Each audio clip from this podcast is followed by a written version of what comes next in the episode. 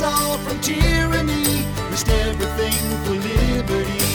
And they fought so we would be America, land of the free. I'm Amelia Hamilton, and this is the Growing Patriot Podcast American History for Kids. If there's one thing I really love, it's Christmas. So this week we're going to talk about how Christmas was celebrated in colonial America. Here's Ella. Ella and I'm six and I'm from Virginia. How did people celebrate Christmas? What kinds of toys did ki- kids get for Christmas? Where would people go on Christmas? What kind of food did people eat for Christmas? Did people play any games for Christmas? What were Christmas decorations and Christmas trees like? Are you ready to learn about colonial Christmas? Me too.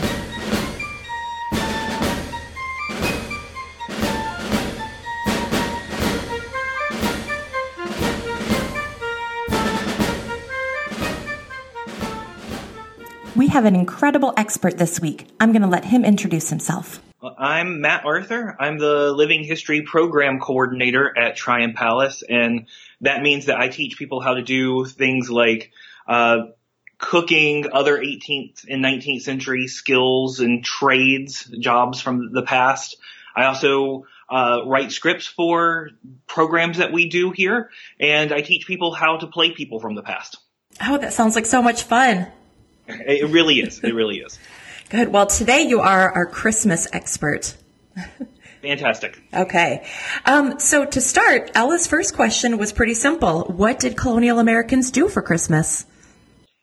Well, it kind of depends on where you are. Okay. Um, some people, especially um, more in the northern colonies, Christmas is more of just kind of a we're going to go to church uh, holiday. Um, and for a lot of the colonists, that's what we're going to do during the daytime. Um, now, Christmas also kicks off a season of parties. If you know the 12 days of Christmas, then we've got, uh, that comes from the fact that there are 12 nights of parties that run from Christmas to right before um, Epiphany, uh, which is January 6th, uh, which celebrates when the Magi visit the um, baby Jesus. And uh, that's the biggest party of the year, but Christmas night starts the first day of Christmas. And uh, but the parties aren't for kids; they're for adults. So the kids stay home, someone's watching them, they're in bed, and the the parents are partying. Okay. So Ella's next question was, were there any games or anything that the kids might be playing? there's not a whole lot of specific Christmas games that we've come across except, um, and we know that, that sometimes kids play this even though it's really dangerous and it's not something we should do now. But there, there was a game where, uh, called Snapdragon. Oh gosh. What was Um, that? They would take a bowl of punch and they would throw either almonds or raisins in it and then set the punch on fire. Oh my goodness. and people would reach their hands in and see how many raisins or almonds they could pull out before they got burned. well, that sounds like a very interesting game that I'm glad we don't play anymore. Yeah, it, it died out. I'm glad for that. What kind of toys or presents would kids get for Christmas? Christmas isn't really a big gift giving holiday. You might get a present. We know if you look at like Williamsburg's uh, newspapers, um, and some of the other newspapers that there are some ads for you know, a toy maker may say, I've got some toys for sale, or other shops may say, we've got presents for sale. Um, and there are, this is a time where there are toys for kids. You know, if you go earlier, there's not a whole lot of specific toys that are being made for kids. Sure. Um, but it's not a big gift giving holiday. You're just as likely to get gifts at New Year's. And, um, either one of those days, if you get a gift, it's probably going to be something small. It could be a little toy, a small doll. Um, they do have toy soldiers, um, those sorts of things. Uh, it could be a top, um, or it could be a couple of coins. It could be fruit. You know, in the middle of winter, it's hard to get fresh fruit that's having to be shipped over uh, from warmer places, and so that's going to be expensive. That's going to be really special. Yeah. Um, so that could be a really special treat. Huh, that's fun. Um, So back to sort of what they did on Christmas. Um, would people just spend the day at church? Would they be with their families, friends? What kind of things would? Where would they go? would people go anywhere?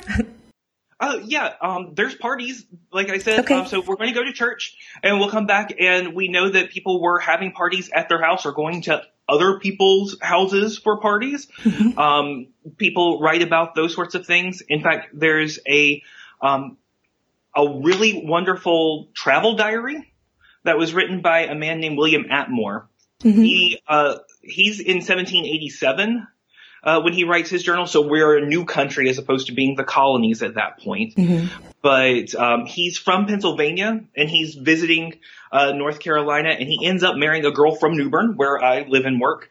Um, and uh, so it's nice to he gives us a vision of what New Bern and some of the other towns around here are like, and he mentions.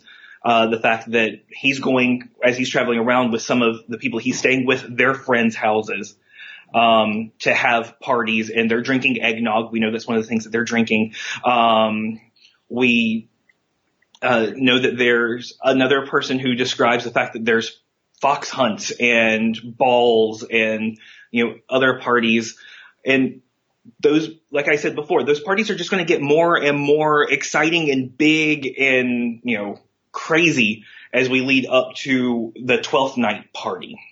Okay. And you talked about um, in the Northeast, it sounds like maybe things were a little bit quieter and maybe things got a little bit rowdier, maybe a little more fun, maybe in the South. Yeah, uh, definitely. There's, uh, in fact, a, a visitor from the south who goes up north who mentions like, oh, there's nothing going on here. No one's really partying. There's no one really singing a whole lot out in the streets. Um, there's records of people who would just go out and like fire guns in the streets just to kind of celebrate. And he's like, there's no one shooting guns. you know, what's going on here? This isn't really happy. Um, and it just comes from the different people who settled the different colonies and kind of the religions that they came over with and their ideas of what's, what's the right thing to do to celebrate Christmas. Sure. Now, you talked about drinking eggnog. Um, Ella asked, what kinds of foods did people eat for Christmas? Um, our ancestors like to eat and they like to drink. So, um, William Attmore really liked the eggnog, so I actually have his eggnog recipe, Oh my gosh. which is nice, uh, because like I said, we cook here at the palace, so we can recreate some of those foods. Um, we also know that they're eating things like we do for Christmas, turkey. They like to make pies, um, whether that's an apple pie or mincemeat, which is, uh, you know, a bunch of different types of fruits that are chopped up and preserved. And um, in the 18th century, it actually has meat in it. Um, today, if you have a mincemeat pie, it's not going to to have that. But um, back then, it's called mincemeat because there's minced, chopped up pieces of meat in the pie, Wow. along with apples and you know oranges and all of that. Um, we also know that uh, there's a special cake that they're going to make during this time period, especially for 12th night, but it's made kind of all through the season, um, which is kind of like a big fruit cake. And I'm not talking about the, the square, you know, rectangular fruit cakes that keep getting passed around that we kind of want to stops and not eat for Christmas now, but it's a thick, rich cake that's got a lot of fruit in it and the, um, the icing that's going to be put on it is kind of like a big marshmallow. Ooh. So it's really nice. You only want a small piece of it, Yeah. but people are getting married during this time, this Christmas season, because, Oh. you know, a lot of people are farmers. Mm-hmm. Because there's not a lot to do on the farms, people have time to get married during, you know, the winter, especially during this time when everyone's coming together as a family. And so marriages are happening. And so this isn't just a Christmas cake or a party cake. It's also a wedding cake. Um, and we know that George and Martha Washington get married around this season near 12th night. And this would have been their wedding cake. Oh, well, that's neat. Okay, Ella's last question was all about decorations. Were there trees? Were there lights? Were there ornaments? Where did you get them? All of those kinds of things. Well, Christmas trees aren't really popular here in the colonies until we're actually the United States in like the 1840s. Oh, And okay. we're actually copying um, German immigrants that come over in the 1800s, and we're copying Queen Victoria over in um, the United Kingdom because she marries Prince Albert, who's from Germany, and the Germans have been having Christmas trees since the 1600s. Um, so Christmas trees, if we have them, are going to be in a few of those German families more up north, and they're going to be really tiny tabletop trees. Oh, okay. Um, but there's not something we're really seeing in the in the 1700s. Um, and if we are going to decorate for Christmas, it's going to be something that we're going to do like on Christmas Eve or Christmas Day. And it's going to go out and into the woods and get some of the evergreens that are growing nearby and bringing those inside um, and putting them up on the mantle, that sort of thing. Um, it's not big like we usually think about doing and um, we know that they decorated their churches. Um, oh, uh, there's I've read a description of right around you know a couple of days before Christmas. They uh, a pastor describes what he calls the sticking of the church, and what he's talking about is going out and bringing in all of these uh, evergreen branches and using them to decorate the church with these sticks. So the sticking church. okay. So that would pretty much, if you decorate on Christmas, so that would be for the for the twelve days, probably. Uh, yeah, Okay.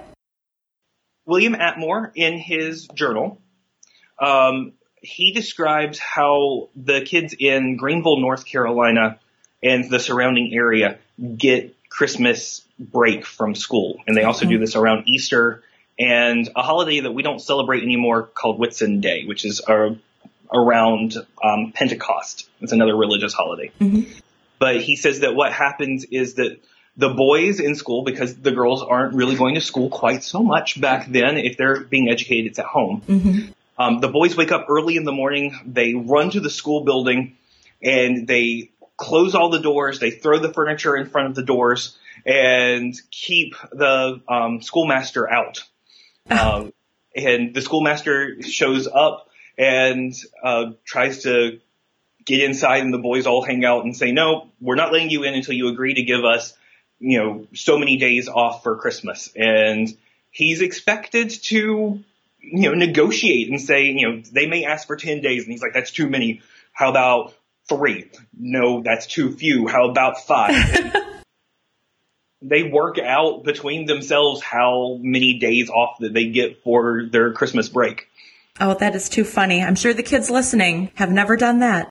No, he's he's really surprised by it. He talks about the fact that it's an old tradition for um, for the area, um, but it's not something that he's heard of coming from Pennsylvania. So it It's just a local North thing. Carolina- Mhm. That's pretty funny. Thank you so much for your time. Thanks so much. Okay, bye bye. Bye.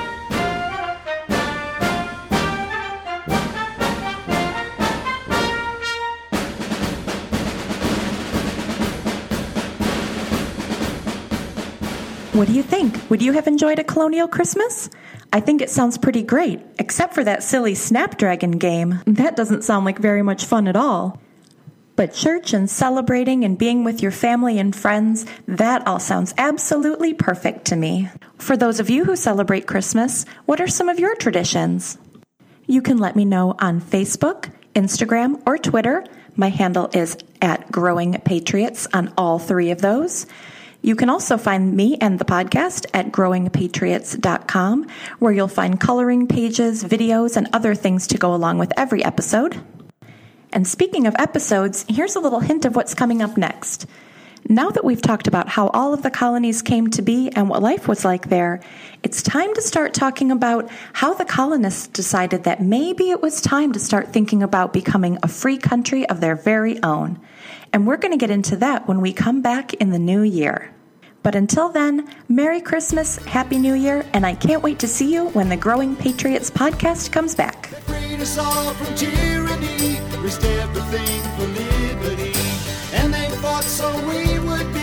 America, land of the free.